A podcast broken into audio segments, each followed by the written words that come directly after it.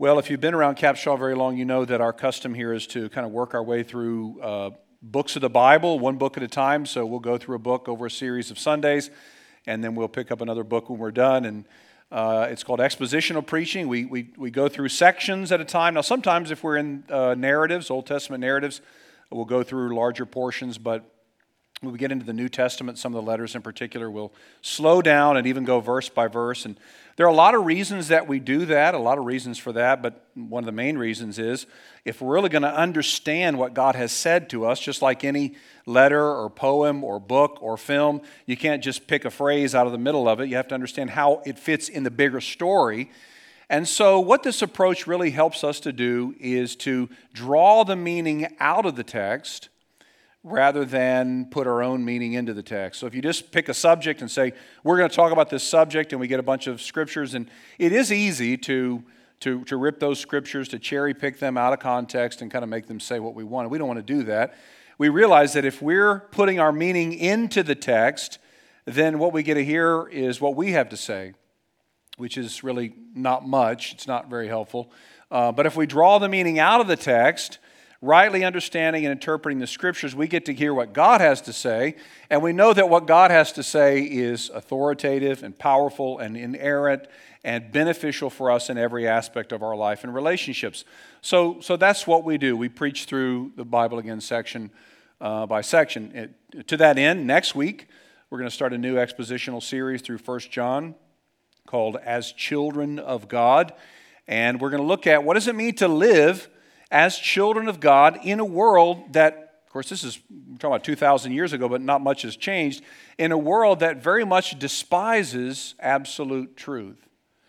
What does it mean to live as the children of God? Now, sometimes, if you, if you read the church email, I wrote a little a little promo blurb on this. Sometimes, you know, if someone says you're acting, most of the time, someone says you're acting like a child, that's a very bad thing, isn't it? It means you're you're throwing a tantrum or you're having a very me centered approach or you're lying or blame shifting or whatever.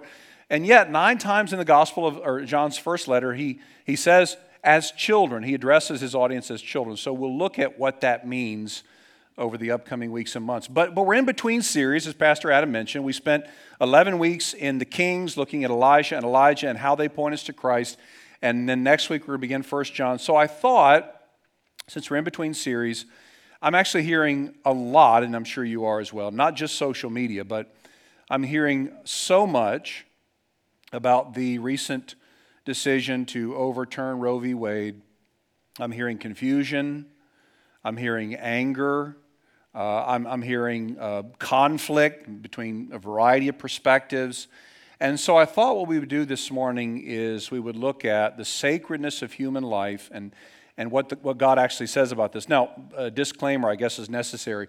I'm not going to answer, I'm not going to address every sort of variable that could come up, obviously, in, in 35 minutes. Um, I'm not going to answer every question that you might have. Uh, for sure, but what I do want to do is, is try to provide a biblical foundation, a biblical framework for how we ought to consider this, because I'm sure that you've seen it like I have, and maybe you've experienced it this decision and the conversations that have ensued um, have really separated even friends, separated family members. There's so much, uh, I hear, even among Christians, I hear people saying that they're weeping over this decision. I hear Christians say that they're afraid now, they're scared. Uh, I hear Christians say that they're angry. I'm not surprised by the response of non Christians, even the, the, the sometimes violent response.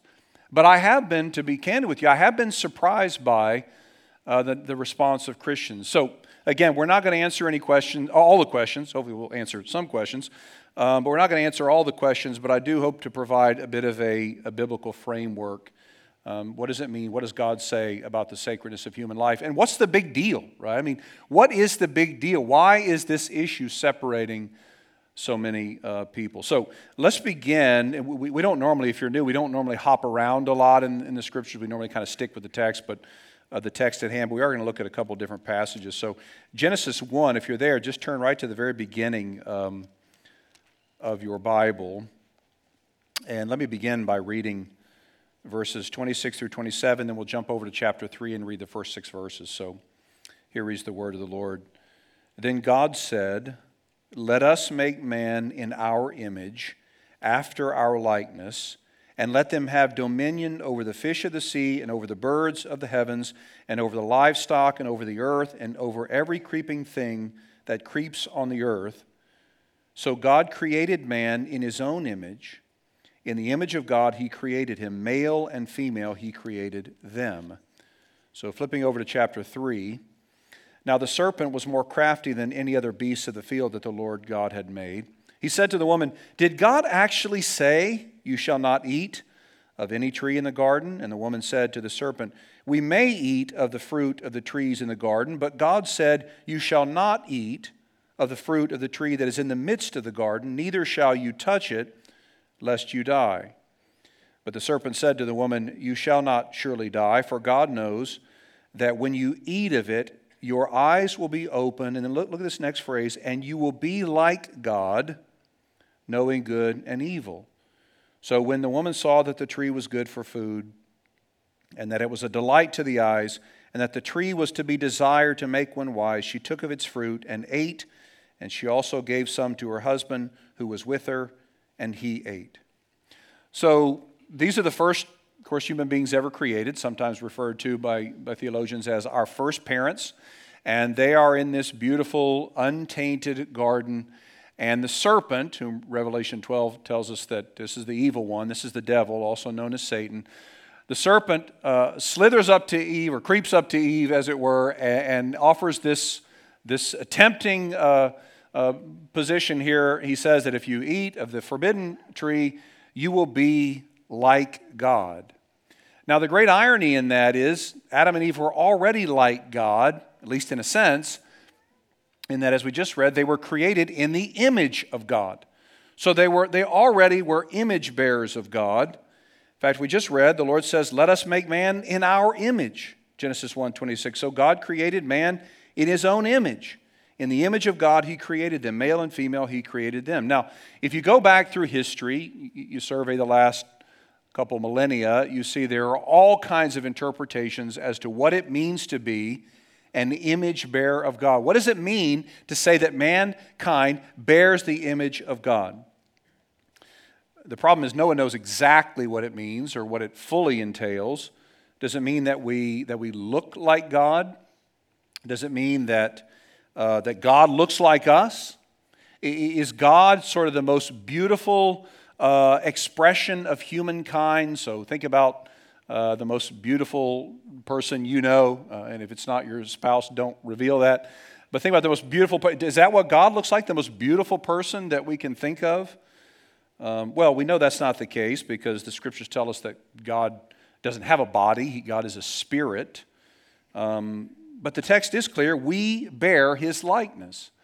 Now, again, what does that mean? Well, various explanations have been given uh, again over the centuries. Going back to the second century, Irenaeus said that it means that we are relational spiritual beings, and, and certainly this is an aspect, and that was kind of the, the dominant understanding for about a thousand, more than a thousand years after that. In the 16th century, the Socinians came along and they said what it really means is they, they emphasized the dominion aspect. And so they said that to be an image bearer of God means to have dominion over the created world. And so we are to fill it out and, and, and to all the endless possibilities. And certainly that's an aspect of it.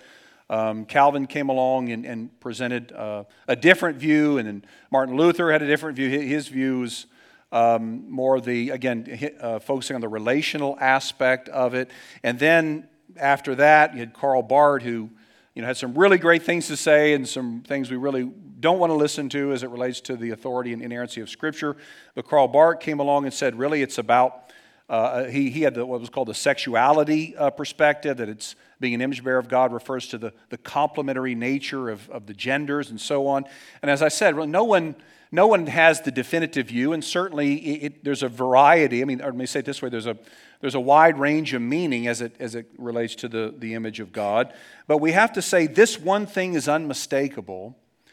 Unlike everything else that God made, unlike anything else that God made, human beings alone, they reflect the image of God in some way. So, so planets don't bear the image of God, plants don't. animals don't, insects don't. Um, uh, CGI and virtual reality avatars don't. They don't bear the image of God. When God made the world and placed Adam and Eve in the garden, He said, really, in a thousand ways, you know, by, by virtue of His responsibilities, you are different. You are unlike anything else that I've created. And then He says expressly and explicitly that they are made in the image of God. They are created in our image, God says. So again, Nothing else in all creation bears the image of God. And because of that, God has a unique love for and concern for human beings. In fact, the whole witness of the scriptures is that God cares deeply about those who bear his image. Now, let me say it even a little more strongly God does not tolerate the abuse of those who bear his image. Let me show you from Genesis chapter 9. You can flip over there if you want. The verses will appear behind me. Genesis 9, 5, and 6. And from each man too, I, demand, I will demand an accounting for the life of his fellow man. Whoever sheds the blood of man, by man shall his blood be shed, for in the image of God, God has made man. So the word for there is called a causal conjunction. What it does is it, it gives the, a reason for or an explanation for a certain action. So the reason that, that, that death is a consequence for the shedding of innocent blood is because man is an image bearer of God. So to take innocent life is to destroy the image of God. And this actually angers God greatly. Yes, God gets angry. Yes, God gets furious. Now, it's a holy anger, it's, it's a righteous fury, but nonetheless, it's real. God has placed His image in His world. God has placed His image in His cosmic sanctuary, so to speak, and He demands that proper respect and honor be given to that image. Now, He's placed His image in His world, in this world, by way of humanity, by way of humankind. And again, he insists that respect and honor be given. So we're going to build an argument here from the scripture. Here's our first point God is fiercely concerned, and I, say that intentionally, for those who bear his image, that they are honored, protected, and defended. God is fiercely concerned about those who bear his image. So every image bearer of the invisible God is inherently deserving of what even our forefathers would say inalienable rights. So it doesn't matter what age you are, what IQ, what nationality, race, color, gender, uh, what your background is, your family lineage, or even how messed up a person may be morally. Every image bearer of God is of unimaginable worth, and the one who fails to recognize that worth is committing a sacrilege, a serious crime against God. God is very concerned about those who bear his image. Several years ago, I was having dinner with the, the chief administrator of one of the largest uh, schools in the country, and this is just outside of Chicago. We were, it was a beautiful dinner. We had a great conversation. And things were going really smoothly, and we were in complete agreement until he told me this story about there, there was a real pervasive bullying going on at his school in the lower grades, so in the fourth through the sixth grades. And he said it was particularly bad on the buses. And so, what was happening, he shared this with me, what was happening was on the bus ride home from school or to school, there were kids who were getting pinned down in the back of the bus and just being you know, punched and walloped and beaten by the other kids. Uh, by some other kids, and sometimes, you know, because it was shielded from the bus driver and, and any adults, it just was going on. It was becoming a very uh, bad problem. And so this administrator was telling me what we tell our kids is we tell them, hey, you know, yell out for the bus driver, yell out for an adult, you know, yell as loud as you can to get help. And if you can't get help, just put your hands over your face and your, your head and just endure it until you get to your destination. I said, that's terrible advice. He said, well, what do you mean? I said, well, yeah, I would say the first thing is, yeah, yell out for an adult, yell for the bus driver, try to get help. But if you can't get help, I would tell the kid being beaten, stand up and punch the kid in the nose. This guy couldn't believe it. He was scandalized by that. And he said, Well, what? Jesus said, turn the other cheek. I said, Yeah, Jesus said that in Matthew 6. But this is about suffering. This is about the being persecuted because of your faith or through, through the expansion of the gospel. It's about not retaliating or seeking vengeance against those who persecute you because your faith. This is not telling little kids, fourth graders in a bus, just sit there and be punished and be punched. After all, I said, and this was my, my clenching argument, oh, he didn't buy it. After all, those kids are image bearers of God. And God is deeply concerned about those who bear his image. Now, you may totally disagree with the counsel I gave, and that, that's fine, and I'm, that's totally fine. But, but, but, but you can't disagree with the fact that God is very concerned, very concerned, fiercely concerned about those who bear his image. To bear God's image means to be inherently deserving of honor, respect, care, dignity, and protection. Now, of course, that doesn't solve the issue, does it? Because that does beg a question when does a person become an image bearer of God? Does this happen at birth? Uh, does this happen sometime after birth?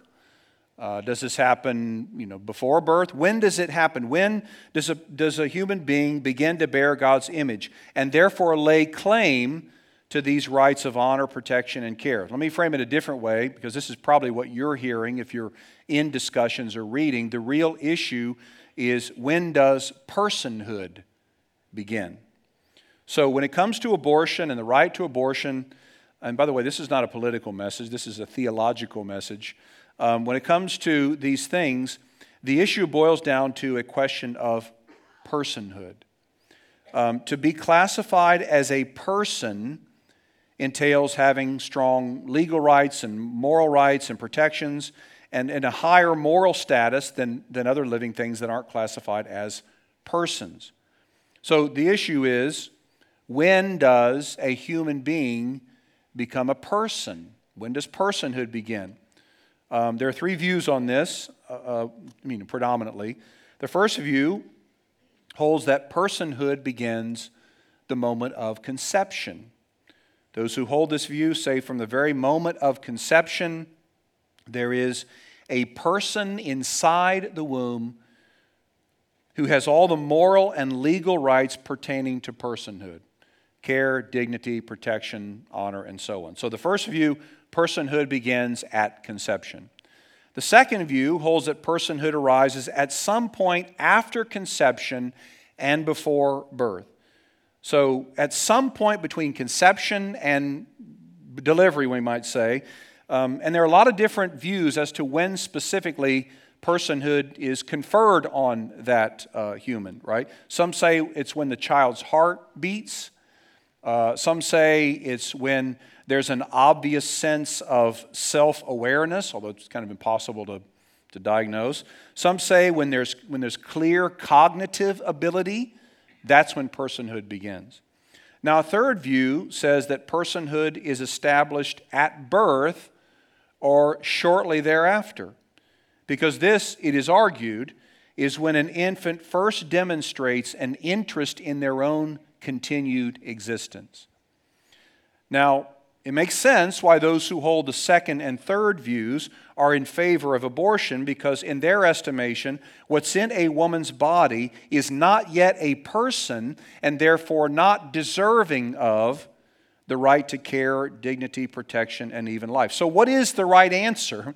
What is the right approach? When does personhood begin? This is a huge question. Huge question.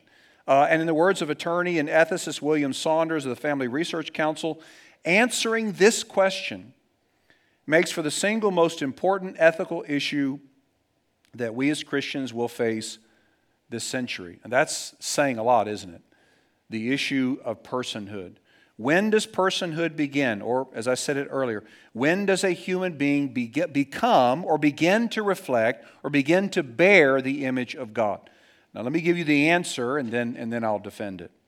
Here's our second point every human being bears the image of God at conception, which is the point at which personhood begins. Now, if you say, what Bible verse says personhood begins at conception? There's no Bible verse that says that explicitly. Um, and there are a lot, as you know, there are a lot of, there are a lot of very, very important subject matters, uh, even some truths that we order our lives around that don't have a proof text, so to speak, uh, that you can go to, but there's plenty of biblical evidence. And there's plenty of biblical evidence that this is the case, that every human being bears the image of God at conception, which is the point at which personhood begins. So I said I would give you the, the, uh, the argument and then, and then I would make it and explain it. So let me give you, let me give you three reasons uh, why we believe and are persuaded that personhood begins at conception. Here's the first one God recognizes and loves humans as persons in the womb. So God recognizes and loves humans as persons in the womb. In Psalm 139, we have uh, what some have called the, the first ever divinely inspired ultrasound. And in verse 16, David says, Your eyes saw my unformed substance. That's the way the ESV reads it. Now, that word, it's a single word in the Hebrew, unformed substance, is the Hebrew word golem, and it's, it's, that's the way it's translated, my unformed, uh, unformed substance. This is the only time in the Bible this word appears, this Hebrew word appears in this way, and it refers to the human embryo, the unshaped mass that has yet to take, we might say, bodily form, but is in every way a living person acknowledged by God and loved by God. Uh, Dr. John Jefferson Davis, a noted uh, evangelical ethicist, says this The point to be noted here is that during the earliest stages of human life, when the embryo does not even look human, vulnerable human life is seen by God and is the object of divine awareness and concern. Now, to be seen by God, in the Old Testament sort of metaphor, means more than just to be noticed, more than just even to be observed. It means to be cared for.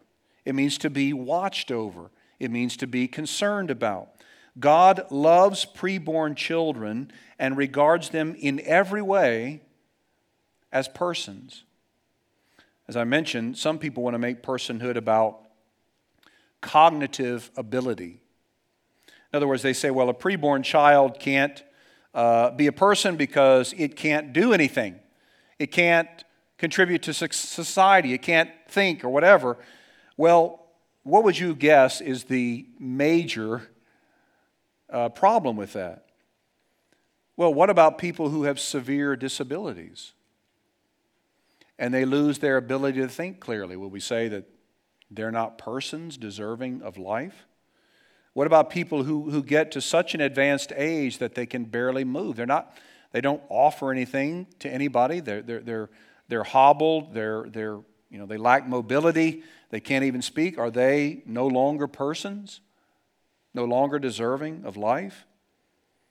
Uh, this mindset that personhood requires a certain level of uh, cognitive ability or societal contribution um, has been used to demean and harm people of all different ages and backgrounds and abilities, uh, really, for centuries. I mean, think about Nazi Germany in the 1940s. In the southwest region of Germany, there's a, there's a little town um, called Monchberg, or translated Monk's Mountain. And on the top of that hill, hill, there's an old Franciscan monastery, which has been around for a long time. Well, hundreds of years, really. Well, in 1940, that monastery was turned into one of the, one of the infamous Nazi killing centers. There were six of these. And they were spread throughout Germany, where children and later adults with so called disabilities were systematically starved to death, gassed, or cremated. Now, some of these, quote, disabilities included blindness, deafness, any sort of malformation of the arms or legs, uh, microcephaly, hydrocephaly, anything def- defined as, uh, quote, idiocy, mongolism, or a spastic condition. Uh, just think about this. How egregious and evil this is. Folks with any sort of struggles any apparent struggle, either cognitive or physical, were deemed to be not persons and so killed. I mean, do you, do you see how not just arbitrary but evil this is? To define personhood based on a purported ability to contribute to society? You could easily say, then you could get into the sort of ranking system. Well, this person contributes way more than this person, so this person no longer deserves to live. You see, uh, you know, how horrific it is. So the first argument there that I just made, uh, letter A, is that God recognizes and loves humans as persons in the womb. And the second one, which I think is so beautiful and I think equally per- persuasive, is this letter B Jesus took on human personhood at conception. John 1 tells us that the Word became flesh and dwelt among us. Have you ever wondered at what point did the Word become flesh? Was it simply at birth? Or was it at some other point? When did Jesus become the person of the Messiah? Was it at conception, birth, at some other point? The answer is actually revealed in Luke 1. So you have Mary and Elizabeth, you know, they're cousins, related, troubled by the announcement that she will give birth to a son since she's a virgin. Mary, she's, you know, doesn't know what to make of this. She takes a trip to see her relative Elizabeth, who's also pregnant. And when Mary walks in the door to see Elizabeth, Luke tells us in Luke 141 the baby leaped in her womb. The embryo, the, the Greek word there is brephos, it's the word embryo. The embryo in Mary's womb was already able, by the Spirit's power, to recognize the person of the Messiah before he was even born. So when John 1 tells us that Jesus, that the Word became flesh and dwelt among us, that goes all the way to the very point of conception. Old Testament scholar David Atkinson says, the Word became flesh, so to speak, right down to the level of our genes. This confers on the embryo sacred and inviolable status. So, Jesus, the Christ, took on human personhood at conception. And here's the final reason we conclude that personhood begins at conception. This is one that even secular uh, uh, geneticists agree on for the most part human beings enjoy a continuity of personal identity from the moment they are conceived. Now, you say, what in the world does that mean? And what does that have to do with the Bible? Well, from his humble beginnings as a zygote, which is just a, a fertilized egg, developing into the embryonic stage and then the fetal stage, all the way through adolescence and adulthood, man is involved in an uninterrupted process of maturation. So at fertilization, a unique genome is made and a person is created. A person is created at conception. Within the zygote is an already fully programmed individual. From sex and aging to eye color, and even, get this, even an aversion to certain tastes and smells.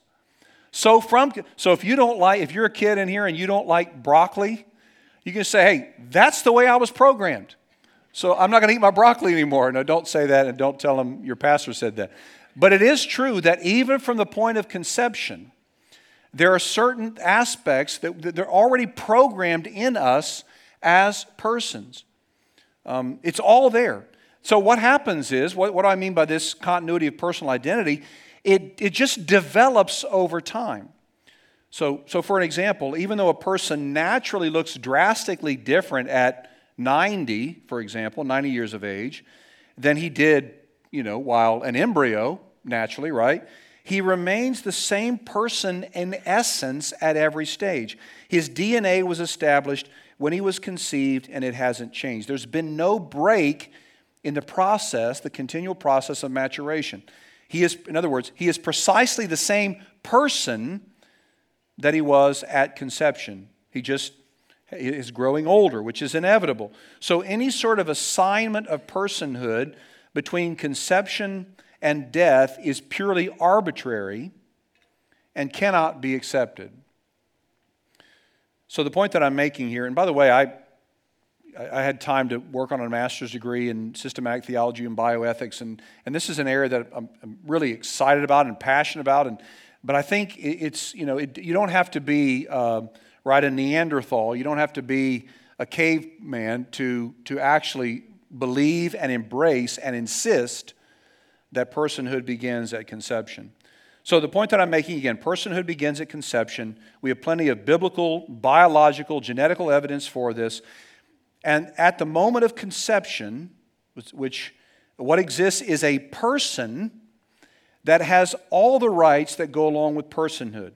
So then the question then becomes, and this is maybe an argument that you've been embroiled in or something you've heard well, what about women carrying these babies? Shouldn't they be able to decide whether they want to have this baby? Isn't it unloving, I've heard, to insist that a woman has a child that she didn't intend on having, or in some cases, doesn't even want? And the answer to that is forgive me if this sounds callous, but the answer to that is is there ever a time when it's okay to end a person's life because someone else doesn't want them around? I don't think so, do you? Is there ever a time when it is okay to end a person's life because someone else fears that, they, that he or she may get in the way or they can't provide for them? So, and I, I realize this is a this is a very difficult thing, and, I'm, and I'm, I do not want to you know, diminish or demean the seriousness of it or, or, the, or just how difficult these things are. But I think it's very clear. God cares about and demands the protection of every person, regardless of age, ability, race, skill, education, gender, or any other variable. And that brings me to my next point. As image bearers of God themselves, God cares deeply about women. So you may hear the argument, and I'm sure you've read it somewhere if you've looked into this, that, you know, that's, it's better for a woman not to suffer through, not to have a child she doesn't want or whatever, but that's completely fictitious. There's, the data does not bear that out. Cherishing human life also means championing what's best for women. And despite the angry rhetoric that denies the harm suffered by women who undergo abortions, medical evidence, theological arguments, uh, sociological data, and the personal testimonies of many, many women tell a very different story, and that is that abortion harms women physically, psychologically, relationally, and spiritually.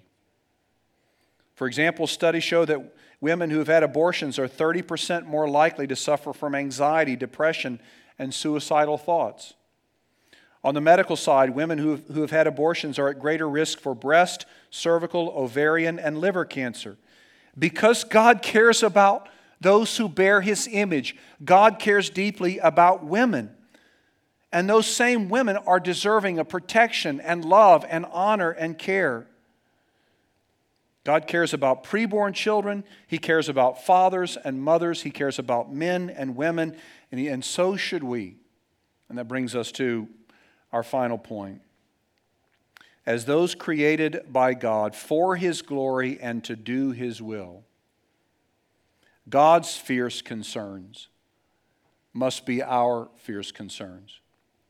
So, one of the ways that we glorify God and one of the ways that we stand out as salt and light in the world is by loving what God loves, by caring about what God cares about. And we do this as a church, I think, very well, and I'm grateful for it. Uh, we invest our time, our energy, our finances in partnering with and caring for the preborn, uh, protecting children of all ages, even the ones whose birthdays we have yet to celebrate. This is why we're collecting diapers. This is why we send uh, men and women down to two different uh, pregnancy resource centers to provide counseling and care and encouragement. Uh, this is why we, we, we, champion the rights of the preborn. This is why I, have written multiple articles on this sort of thing. Uh, uh I've gotten grateful and hateful responses. I've gotten people who are thankful, and I've gotten very, very angry responses. And when this sermon is posted, I'll probably get very angry responses. Um, but we have to care about and love and stand for what God cares about and loves and stand for. And you may say, you know what, this is just too difficult for me. I'm not going to make a decision on all that. If you say that, you have made a decision already. So we're concerned about these things because God cares about these things. God is fiercely concerned about those who bear his image. But God's fierce concerns are broad, aren't they? One of his fierce concerns is that every person everywhere is invited to receive his forgiveness in Christ, regardless of the sins they've committed. One of God's fierce concerns is that the gospel message of restoration and forgiveness is preached everywhere to everyone, so that those who are separated from God, so that those who stand condemned by God because of their sin, any sin, can be forgiven by repenting and trusting Jesus in his cross work. On the cross, Jesus took on himself every sin for those who believe the sin of self righteousness the sin of judgmentalism, the sin of pride, the sin of lust, the sin of pornography, the sin of abortion, every sin was laid on Christ so that those who trust in Him, regardless of what sins they've committed, could be cleansed and made new. It's a dark world we live in, isn't it? Filled with hopelessness and loneliness and despair. There's so many expecting uh, moms and, and, and dads alongside them who have no idea what to do or where to turn for help. So many moms who realize they're pregnant and they don't, they don't have anybody to cry out to, anybody to go to for help. And in their hopelessness, they end up aborting the child they've conceived. They need to know that in Christ there is complete and total forgiveness. They need to know that if they turn in repentant faith to Jesus, He will immediately and completely forgive them. And He will never hold that sin or any other sin against them. They need to know that if they have trusted in Christ, they will, that God will never again hold their sin against them. God's forgiveness is fully and forever theirs. So, what does it mean to, to share God's fierce concerns? Well, it certainly means standing up for the sacredness of human life all life. And we're doing that here, and I praise God for that. It also means announcing the good news that there is no sin that God's grace is not sufficient to cover. There is no offense that our holy God will not instantly and forever forgive for those who trust in Him. The woman who commits abortion needs to know that. In Christ, she needs to know in Christ, she is a daughter of the Most High King, and God sees her as beautiful and loved and forgiven. Same with the abortion doctor who turns away from his horrid practice to follow Christ. If he trusts in Christ, he needs to know all that you've done is forgiven. And so let me just make it even more personal and say this. If you're here this morning and you've, you're a woman and you've had an abortion, if you put your faith in Christ, God loves you and He cares about you and He has forgiven you and He will never, ever hold that sin against you again. And if you're a man here and you have coaxed or persuaded or strong armed your girlfriend at the time or wife into having an abortion, and you have sought forgiveness through the cross work of Jesus, you need to know you are forgiven this morning. God loves you and He delights in you, and He will never, ever hold that sin against you again. God cares about preborn children. From conception, they bear his image, and they are indeed fully persons. He also cares that we experience and delight in the forgiveness that is ours in Christ. May God cause it to be so. Let's pray.